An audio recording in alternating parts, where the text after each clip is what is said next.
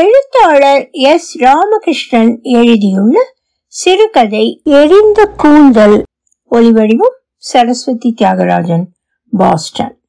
கெண்டி அம்மாள் கத்திக் கொண்டிருந்தாள். ஆறு சொல்றதையும் கேட்காம நடந்தா எப்படி? அதான் காது அளவு கேட்க மாட்டேங்குது. கண்ணு வேற அவிஞ்சு போச்சு. வீட்டில் கிடக்க வேண்டியதுதானே? இன்னும் அப்படி என்னதான் அந்த பொட்டை காட்டில் இருக்கோ? எங்கேயாவது வழியில் விழுந்து செத்து போனா தூக்கிட்டு வந்து போடுறதுக்கு கூட வீட்டுல நாலு ஆள் கிடையாது பாத்துக்கோங்க. யாராவது வந்து மண்டைய போட்டுட்டாருன்னு சொன்னா கூட எனக்கு என்னன்னு தான் உட்காந்துருப்பேன் சிரிக்கி புலம்பிக்கிட்டு கிடக்கான்னு போறத பாரு. எல்ல முருகேசு நீயாச்சும் இந்த கிழவன் கூட போயிட்டு வாயா. இந்த வீட்டுல என் பேச்ச ஒரு நாதி கேக்குறது இல்ல ஆக்கி போட்டது திங்க மட்டும் வந்து நில்லுங்க. அப்போ வைக்கிறேன் சட்டு அகப்பையால. வாசலில் மேய்ந்து கொண்டிருந்த கோழி குஞ்சுகளில் ஒன்றிரண்டு அவள் கால்களை சுற்றி அலைந்து கொண்டிருந்தன. தன் ஆத்திரம் தீரும் மட்டும் கத்தியபடியே கோழி குஞ்சுகளுக்கு வடிகஞ்சியோடு தவிட்டை கலந்து போட்டு கொண்டிருந்தாள். வீட்டு நாய் கோழி குஞ்சுகளை முந்திக் கொண்டு திங்க வந்தது. அதை கண்டதும் அவளது ஆத்திரம் நாயின் மீது திரும்பியது. கையில் இருந்த அகப்பையால் நாயின் தலையில் ஓங்கி ஒரு போடு போட்டபடியே கத்தினாள். அதான் உனக்கு தனியா வைக்கணே அதான் உனக்கு தனியா வைக்கனே? மோதி அதுக்குள்ள ஏன் வாய வைக்கிற? நாய் அவள் அடியை உதறிவிட்டபடியே உடைந்த மண் கலையத்தில் ஊற்றிய கஞ்சியை நாக்கால் நக்க துவங்கியது. அவள் தெருவையே பார்த்து கொண்டிருந்தாள். வேலையா கம்பை ஊன்றியபடியே தனியே போய்க் கொண்டிருந்தாள். வெங்கலம்மா வீட்டின் உரலில் கட்டப்பட்டிருந்த ஆட்டுக்குட்டி ஒன்று கத்தி கொண்டிருந்தது. உடைந்து போன மாட்டு வண்டி ஒன்று நெடுங்காலமாகவே தெருவின் இடப்பக்கம் கிடந்தது. அதை யாரும் கவனித்து பார்ப்பது கூட கிடையாது. ஆனால் உடைத்து விறகாக்க யாருக்கும் தைரியம் வரவில்லை போலும். கிட்னப்ப நாயக்கரின் வீட்டு வாசலில் மட்டும் பெரிதாக கோலம் போட்டிருந்தார்கள். மற்ற வீடுகளில் கோலமிடுவதற்கு யார் இருக்கிறார்கள்? வெள்ளி செவ்வாய்க்கு நாலு புள்ளியில் கோலம் போடுவதோடு சரி. அப்படியே கோலமிட்டாலும் பகல் முழுவதும் புழுதியை வாரி இறைக்கும் காற்று சில நிமிஷங்களில் கோலத்தை அடையாளம் தெரியாமல் ஆக்கிவிடும். முன்பு போல கோலப்பொடி விற்கின்றவனும் அவர்கள் ஊருக்கு வருவதில்லை. அந்த குரல் அழிந்து வருஷம் ஆகிவிட்டது. கெந்தியம்மாள் தன் வீட்டை தெளிப்பதோடு சரி கோலம் போடுவதையெல்லாம் விட்டுவிட்டாள். வீட்டில் அவளும் இந்த வயசான கிழவனும் அவளது ரெண்டு பிள்ளைகளும் மட்டும்தானே இருக்கிறார்கள். வடக்கே எங்கோ கட்டிட வேலைக்காக போன அவளது புருஷன் மாதம் ரெண்டு நாளோ மூணு நாளோ ஊருக்கு வருகிறான். அவன் வருகின்ற நாளில் கூட கோலம் போடுவதற்கு அவள் விரும்புவதில்லை. அவனும் அதையெல்லாம் கண்டுகொள்வதில்லை. வீட்டுக்கு வந்த நேரத்திலிருந்து அவன் உறங்கிக் கொண்டே தான் இருப்பான். சாப்பாட்டு வேளையில் எழுப்பினால் தட்டை கவனித்து பார்க்க கூட விருப்பமில்லாமல் தின்றுவிட்டு படுத்துக் கொள்வான். எத்தனை நாள் தூக்கம் இல்லாமல் கிடந்தானோ என்று தோன்றும். ஊரில் பாதிக்கும் மேலான ஆம்பளை பொம்பளைகள் நகரங்களில் நடக்கும் கட்டிட வேலைக்காக போய்விட்டார்கள். பத்து நாட்களுக்கு முன்னதாக கூட மருளத்திலிருந்து பரமசிவம் வந்து ஆட்களை கூப்பிட்டு கொண்டிருந்தான். கெந்தியம்மாள் தன் பிள்ளைகளுடன் வேலைக்கு வந்தால் நாள் ஒன்றுக்கு நூற்றி இருபது ரூபாய் கூலி தருவதாக சொன்னான் நல்ல வேலைதான் அதுவும் சாப்பாடு போட்டு சம்பளமும் கொடுக்கிறார்கள். ஆனால் இந்த கிழவன் இருக்கிற வரைக்கும் தனியை விட்டு எப்படி போகுது? அவங்க வரட்டும் கலந்துகிட்டு சொல்றேன். என்று சொல்லி முன்பணமாக நீட்டிய நூறு ரூபாய் தாளை கூட கெந்தி தள்ளிவிட்டாள். மருளத்துக்காரன் விடாப்பிடியாக பாட்டையாவையும் கூட கூட்டிட்டு வந்துருங்க. அவங்க தங்குறதுக்கு இடம் ஏற்பாடு பண்ணி தர்றேன். மூக்கம் கூட அவங்க ஐயாவை கூட்டிக்கிட்டு தான் வர்றாப்புல. தயங்காம ஒத்துக்கோங்க என்று விடாப்பிடியாக பணத்தை கையில் திணித்தான். அவளுக்கு தள்ளுவதற்கு மனசே கேட்கவில்லை. எதற்கு ஒரு வார்த்தை கேட்டு விடலாமே? என்ற நப்பாசையில் அன்றிரவு பாத்திரம் கழுவியபடியே அவரிடம் நீங்களும் எங்க கூட டவுனுக்கு வந்து சௌகரியமா இருக்கலாம்ல? என்று கேட்டாள். அவர் பதில் சொல்லாமல் தொண்டையில் இருந்த கோழையை காரி தரையில் துப்பிவிட்டு ஈ ஓட்ட துவங்கினார். அது அவளுக்கு ஆத்திரத்தை உண்டாக்கியது. டவுன்லயும் மனுஷன் மக்கள் எல்லாம் இருக்காங்க. உசுறு போற வரைக்கும் இந்த ஊர்லயே இருக்கிறதுக்கு இங்க என்ன அரண்மனையா கட்டி வச்சிருக்கீங்க? என்று கோபத்தோடு சொன்னாள். அவர் அந்த பேச்சை கவனம் கொள்ளாமல் ஈயை பார்த்தபடியே இருந்தார். இந்த கிழவனை என்ன சொல்லியும் ஊரை விட்டு கொண்டு போக முடியாது என்ற ஆதங்கம் அவளை சுணங்க வைத்தது. மருளத்துக்காரன் திரும்பவும் அடுத்த மாசம் வருவதாக சொல்லி போனான். எப்படியும் அதற்குள் அவள் புருஷன் வந்து விடுவான். அப்போது பேசி எப்படியாவது இந்த கிழவனை டவுனுக்கு கொண்டு போய்விட்டால் நிம்மதியாக போய்விடும். இல்லாவிட்டால் கிழவன் பாடு முடிகிற வரைக்கும் நாதியத்து போன இந்த ஊரில் கிடந்து அவதிப்பட வேண்டியதுதான் என்று சலித்தபடியே அவள் தவிட்டை கொத்தி மனையை போடும் கோழி குஞ்சுகளை தள்ளிவிட்டபடியே வீட்டிற்குள் சென்றாள். வேலையாவுக்கு நடக்க நடக்க தெரு நீண்டு போய்கொண்டே இருந்தது. ஒரு காலத்தில் இந்த தெருவிற்குள் கால் எடுத்து வைப்பதற்குள் வீடு வந்துவிடும். ஆனால் இப்போது வெகு தொலைவிற்கு தெரு நீண்டு போய்விட்டது போல் இருந்தது. வீட்டு வாசலில் மருமகளின் தலை தென்படுகிறதா? பார்ப்பதற்காக பாதி தெருவில் நின்றபடியே திரும்பி பார்த்தார் ஆளை காணவில்லை. அவர் சொல்வது எல்லாம் வாஸ்தவம்தான். அவருக்கு காது பட்டு போய்விட்டது. கண்களும் பஞ்சடைந்து விட்டன. வீட்டை முன்னால் நிற்கும் அடிப்பருத்த வேம்பு கூட தெளிவில்லாமல் தான் புலப்படுகிறது. நேற்று ராத்திரி சாப்பிட உட்கார்ந்த போது குண்டு பல்பு எரிவது கண்ணில் தெரிந்த போதும் சாப்பிடுகின்ற தட்டு கண்ணில் தென்படவில்லை. பாதி தட்டு தெரிகிறது சாப்பாடு தெரியவில்லை. கண்களை இடிக்கு கொண்டு பார்த்தால் தட்டின் விளம்பு தெரிகிறது. அவர் தன் விரலால் சோற்றை துழாவினார். கையில் அள்ளிய சாதத்தை உற்று பார்த்தபோது கூட தெளிவாக தென்படவில்லை. வாய்க்கு கொண்டு போனவர் தன்னை அறியாமல் அதை வாயில் போடுவதாக நினைத்து கீழே போட்டார். நல்ல வேளை மருமகள் பக்கத்தில் இல்லை. கைக்கும் வாய்க்கும் இடைவெளியாகி போச்சுன்னா இனிமே ரொம்ப நாள் உசுறு தங்காது. என்று அவருக்கு தோணியது. சாப்பாட்டை ஒதுக்கி வைத்துவிட்டு எழுந்து கொள்ள முயன்ற போது மருமகள் அருகில் வந்து நின்று கத்தினாள். வேற வேலைக்கு சுடுசோறு வேணும்னா நான் எங்க போறது? காலையில வடிச்ச சோறு இறங்கலியாக்கும். சாப்பிடுற லட்சணம் பச்சை புள்ள தாவல இதையெல்லாம் யாரு கூட்டி பெருக்கி சுத்தம் பண்றது? நாளையிலேருந்து மண் சட்டியில கஞ்சி தான் தருவேன். குடிச்சிட்டு அப்படியே கட்டிலுக்கு கீழே வச்சுக்கிடுங்க.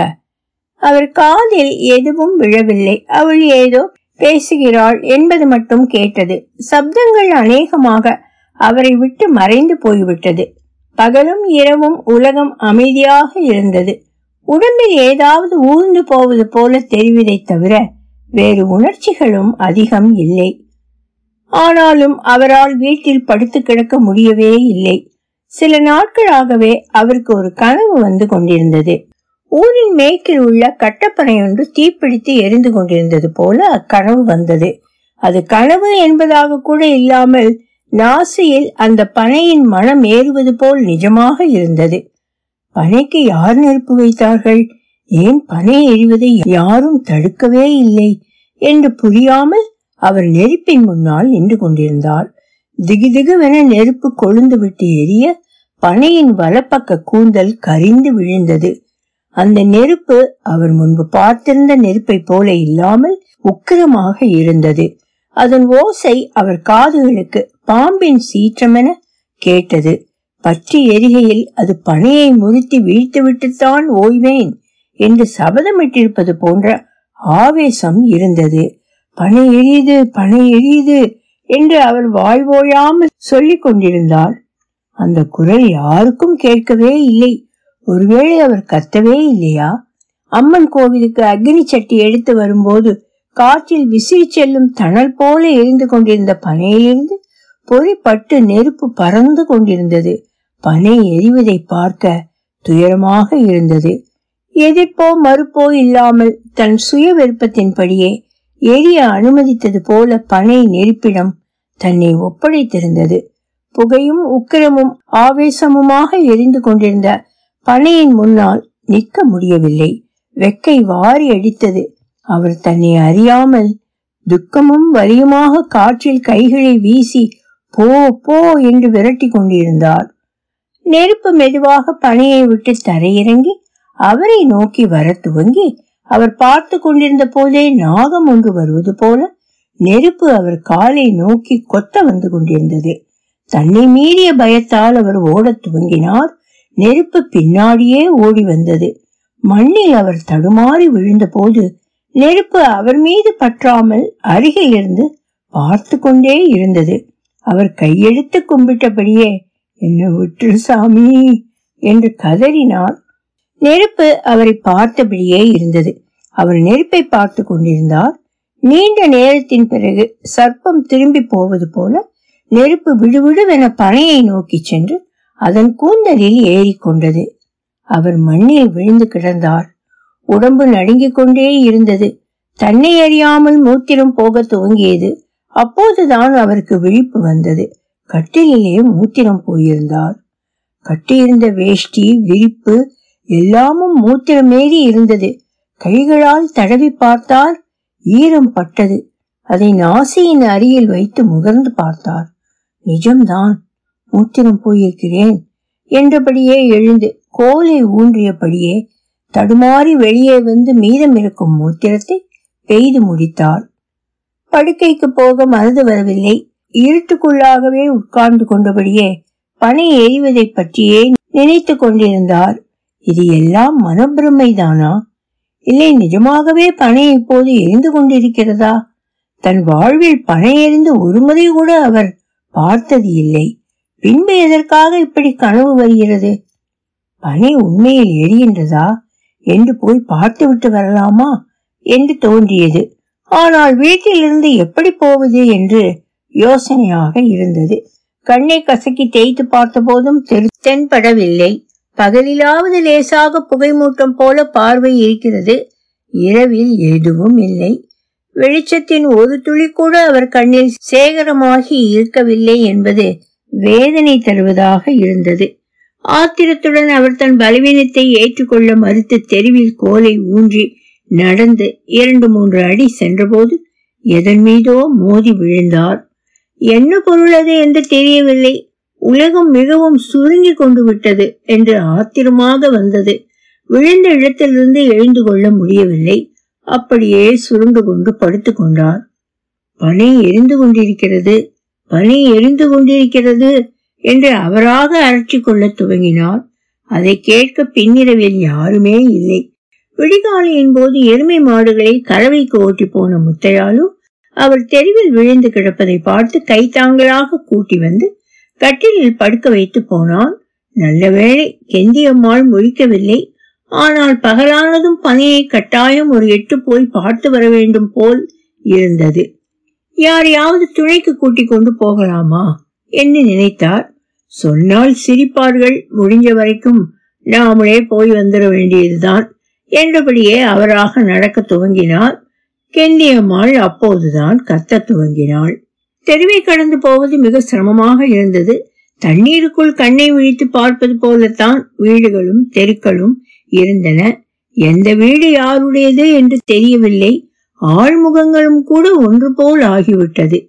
மரங்கள் செடிகள் வானம் பூமி எல்லாமும் தெளிவற்று போய்விட்டது.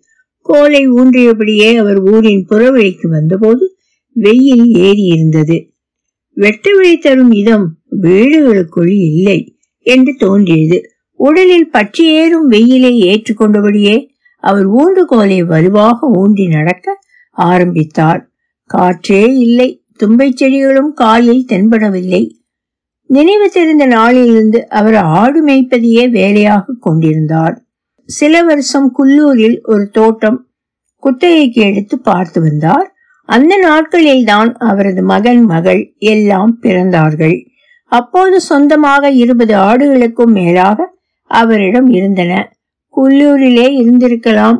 ஆனால் எங்கோ தொலைவிற்கு போன பிறகும் ஊர் அவரை வா வா என கூப்பிட்டு கொண்டே இருந்தது.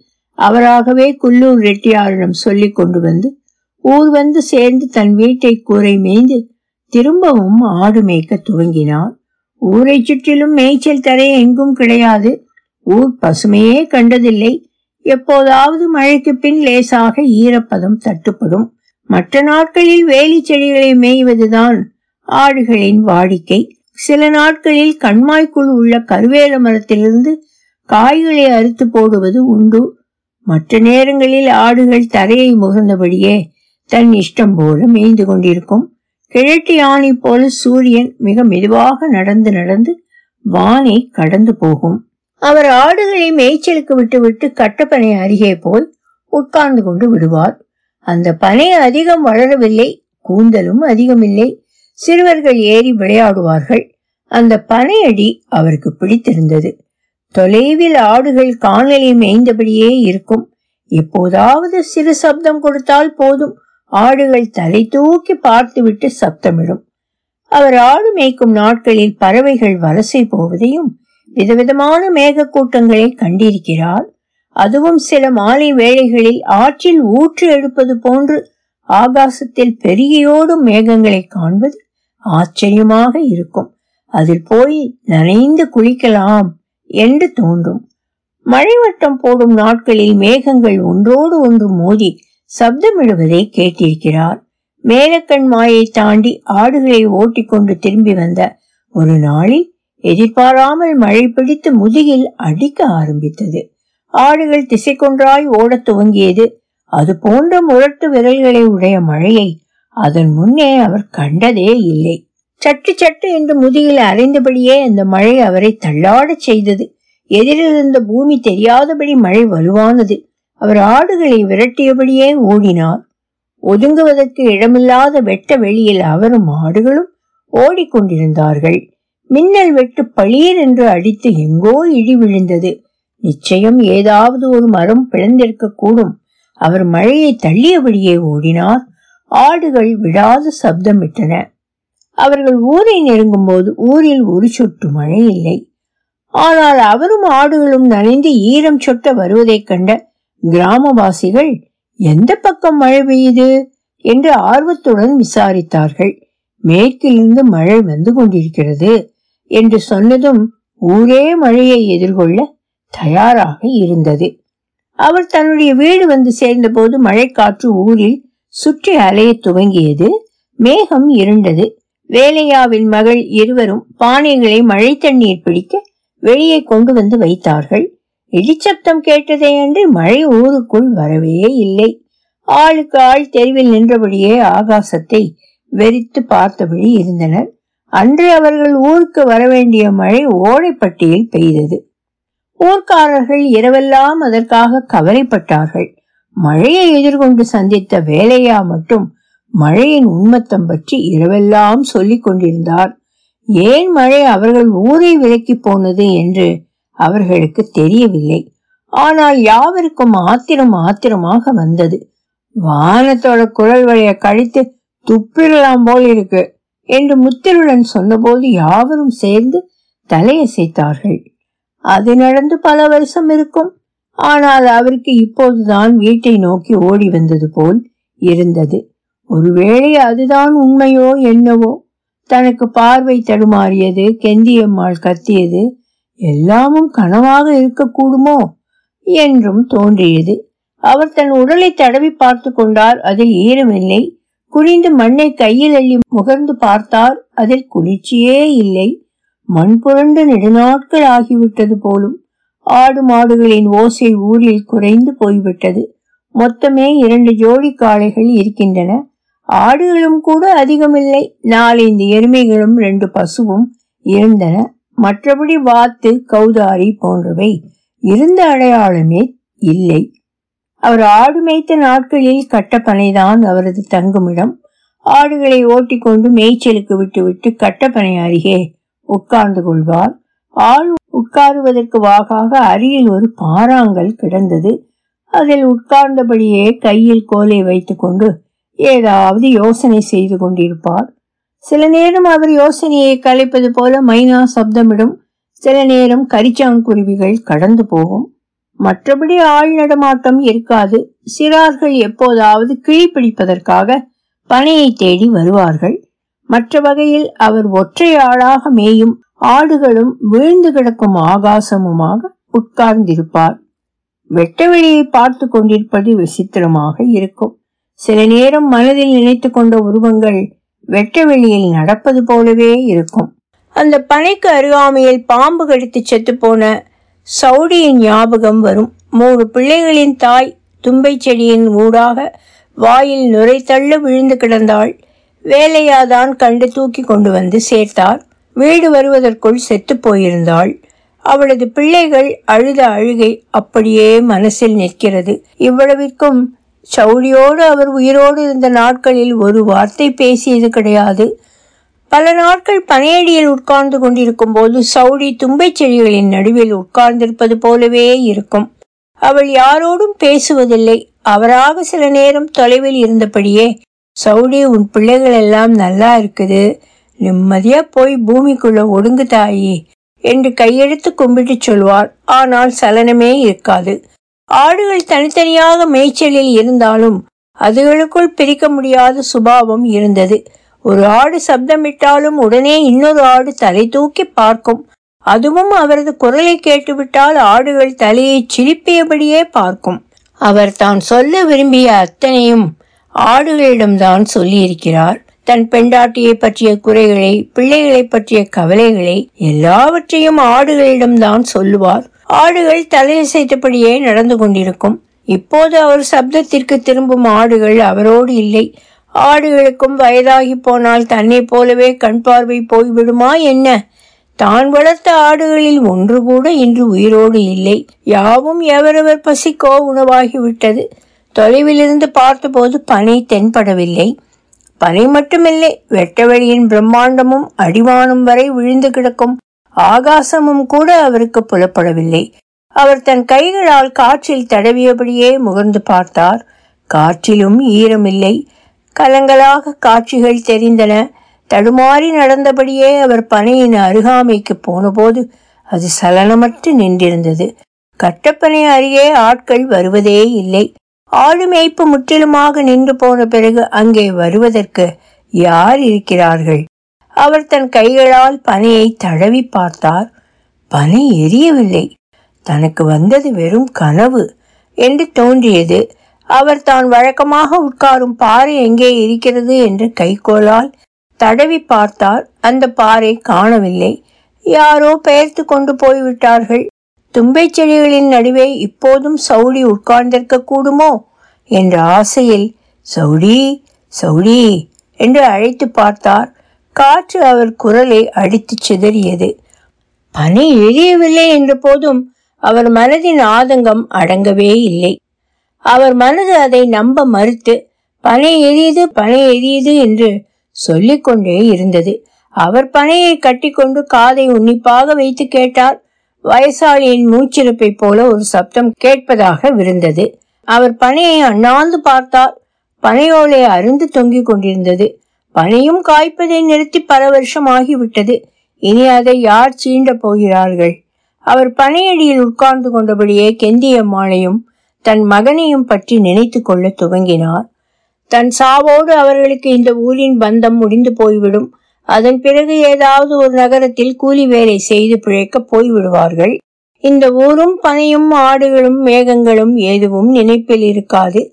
தன்னையும் அப்படியே மறந்து போய்விடுவார்கள். அதுவும் நல்லதுதான். நினைத்து கொள்ளும்படியாக தான் என்ன செய்து விட்டேன் நகரத்தில் பனைகள் இருக்குமா என்று தெரியாது. தன்னை போல ஆடு மேய்க்கின்றவர்கள் நகரில் இருப்பார்களா? நகரில் ஆடுகள் இருக்குமா? அவை மேய்க்கப்பட வேண்டுமா? ஒருவேளை நகரிலும் மழைகள் இல்லாமல் ஆடுகள் தாக மிகுதியால் அலைய வேண்டுமா? நகரில் உள்ள பனைகளும் பற்றி எரிய துவங்குமா?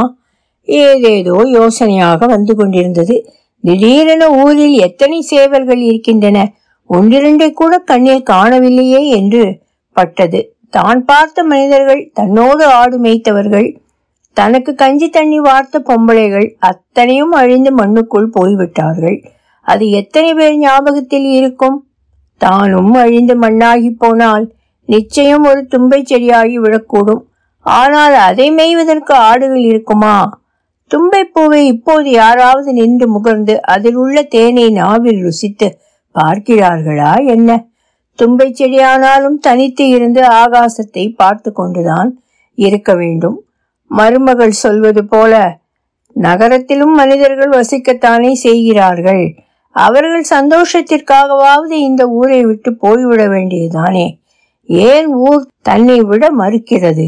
அவருக்கு குழப்பமாக இருந்தது. நெடுநேரம் அவர் அந்த இடத்தில் தலை கவிழ்த்தபடியே உட்கார்ந்திருந்தார்.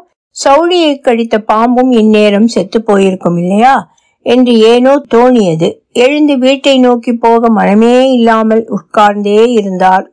அவரை மீறிய துக்கம் பீரிட அழவேண்டும் போல் இருந்தது. ஆனால் அழுவதற்கு அவர் விரும்பாமல் இருந்தார் மனதை அடக்கிக் கொண்டு உட்கார்ந்திருந்தார் திடீரென எழுந்து ஆவேசமானவர் போல பனை எரிதுடா பனை எரியுது என்று கத்தினாள் பிறகு ஏதோ சந்தனம் கொண்டவரை போல தன் இல்லாத கைகோலால் இல்லா ஆடுகளை விரட்டியபடியே அவர் வீட்டை நோக்கி நடக்க துவங்கினார். வழி முழுவதும் பனை எரிந்து கொண்டிருக்கிறது என்று அவர் கத்திக்கொண்டே வந்தார். அதை நின்று கேட்பதற்கு வீழ்ந்து கொண்டிருக்கும் சூரியனை தவிர அந்த வெட்ட வெளியில் யாருமே இல்லை. ஒலிவடிவும் சரஸ்வதி தியாகராஜன் பாஸ்டன்.